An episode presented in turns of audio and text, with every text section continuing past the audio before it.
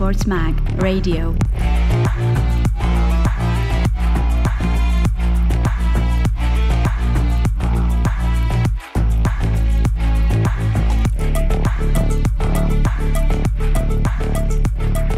Bentornati amici ascoltatori di eSports Mag Radio, bentornati ad una nuova puntata del vostro podcast che ogni settimana vi porta tutte le ultime notizie dal mondo degli esport. Cominciamo con Hearthstone questa settimana, il gioco di carte della Blizzard, ovviamente in digitale, perché durante la scorsa settimana proprio la casa madre ha annunciato alcuni importanti dettagli dell'Hearthstone World Championship 2020, un torneo che si disputerà ancora online il 13 e il 12 dicembre 2020.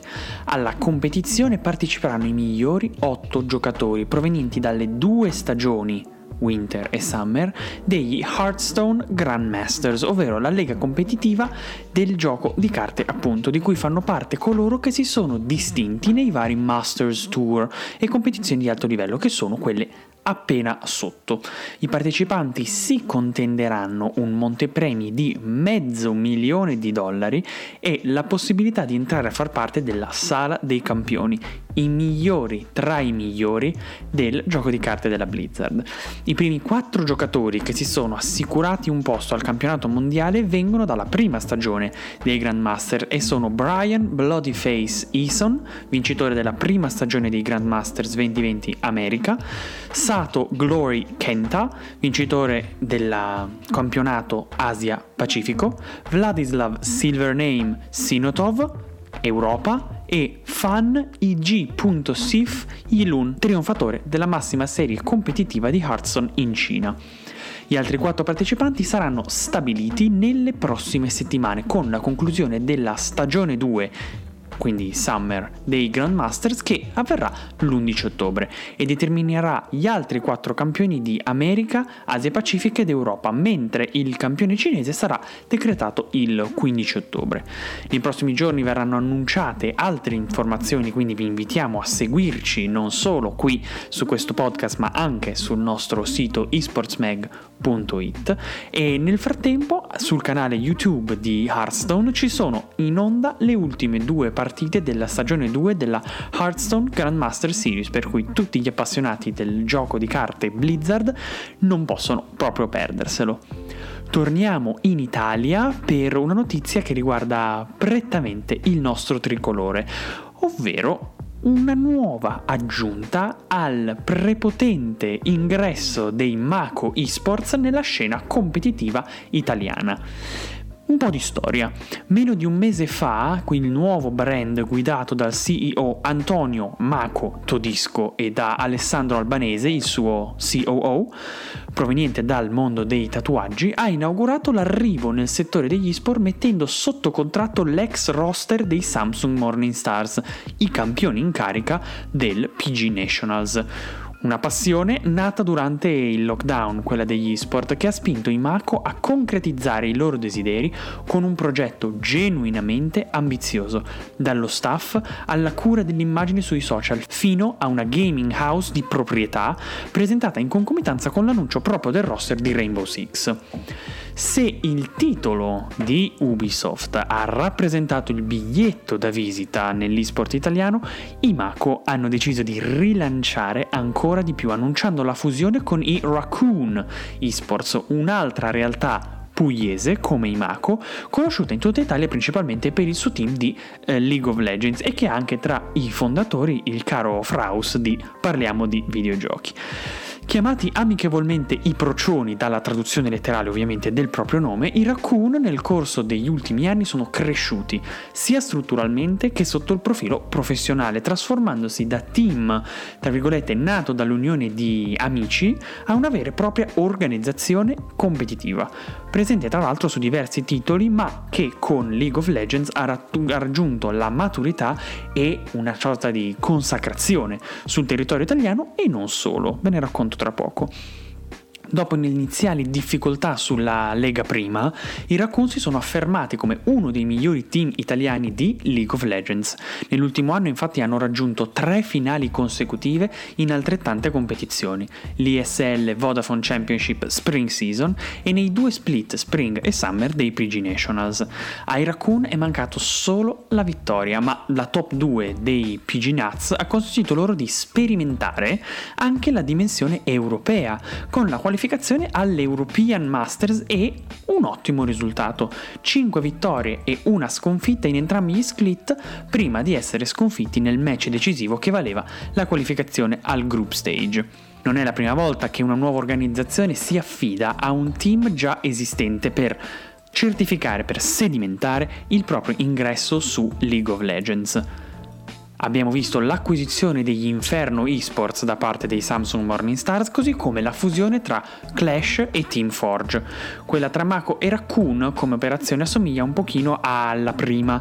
In questo modo avranno uno staff già preparato ed esperto accompagnato da uno dei giocatori più iconici dei Raccoon, ovvero Riccardo Raresh Tata. Oltre alle persone e le competenze, i Raccoon quindi dovrebbero portare anche il proprio slot all'interno dei PG Nationals di League of Legends. Però nulla di ufficiale in merito a questo passaggio di lega e di nominativo è ancora stato annunciato. Passiamo all'altro grande esport seguito in Italia insieme a League of Legends perché finalmente si torna a fare sul serio anche su Rainbow Six Siege. Il countdown per l'inizio del Winter Split dei PG Nationals è ufficialmente partito, infatti in questi giorni si è concluso il Promotion Tournament che ha definito le otto organizzazioni pronti a contendersi il più importante titolo italiano. Tra speranze e certezze, i Notorious Legion sono riusciti a mantenere il loro posto dopo una stagione non proprio brillante. Questo però senza particolari problemi, affrontando le relegation con un roster completamente rinnovato e composto da 5 giocatori francesi un'assoluta novità ma perfettamente in linea con quello che è il nuovo regolamento competitivo del titolo di casa Ubisoft. Ad assicurarsi il secondo slot invece ci hanno pensato i CLR, una buona cavalcata, una buona serie di vittorie che ha visto Stefano Kmarkor Marculissi e i suoi compagni di squadra partire dalla fase svizzera fino ad arrivare alla finale del lower bracket vinta in due mappe sui PIB. Ci siamo tolti un peso dallo stomaco, ha detto lo stesso Kmarkor ai nostri microfoni. Sono stati mesi di duro lavoro e sacrifici da parte di tutti. Ci siamo allenati a ritmi serrati, abbiamo sacrificato il nostro tempo libero, abbiamo dovuto gestire al meglio anche gli impegni lavorativi e lo studio. Una nuova squadra quindi ai nastri di partenza del prossimo PG Nationals, dopo aver sfiorato già la qualificazione al torneo nazionale durante lo scorso Promotion Tournament sotto il nome di Nature Boys. I CLR poi sono ripartiti puntando sullo zoccolo duro del roster. Ora sono alla ricerca di un'organizzazione che possa accoglierli, anche se qualcosa ci dicono si sta già muovendo. I risultati ci sono e sono sotto gli occhi di tutti. Oltre ad aver centrato l'obiettivo PG Nationals, il quintetto è anche riuscito a togliersi qualche soddisfazione nelle qualificazioni della European Challenger League, concludendo in top 16, che non è affatto un risultato, un risultato malvagio. Una puntata molto nazionale quella di questa settimana di eSports Mag Radio perché il prossimo argomento è la Valorant Radiant Cup, ovvero un nuovo torneo organizzato da Vodafone che con la sua consulenza strategica di MKTG punta a dare il via ad un nuovo format con l'idea di conquistare il pubblico dell'esports italiano basandosi sul nuovo sparatutto tattico di Riot Games, arrivato dopo oltre 10 anni di successo con League of Legends.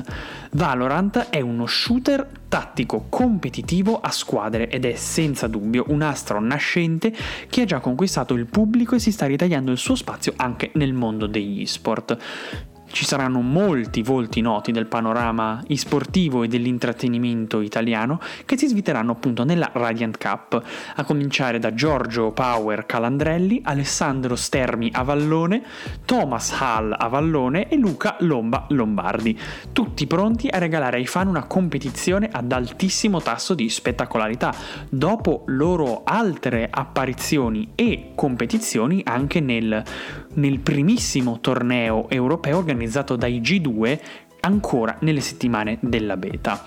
Il programma si preannuncia ricchissimo e prevede che i giocatori vengano divisi in quattro squadre. Durante la prima giornata di torneo le squadre si sfideranno in un gruppo single round robin, ovvero al meglio della singola partita.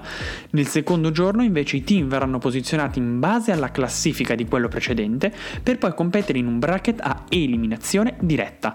Si passerà poi alle semifinali, giocate anche queste al meglio di una singola partita, che determineranno le squadre che avranno l'opportunità di fronteggiarsi nella grande gran finale. Durante questo appuntamento conclusivo, infatti, i team dovranno dare il meglio in una sfida best of three, quindi più lunga, più faticosa, ma anche con la possibilità di comeback davvero spettacolari.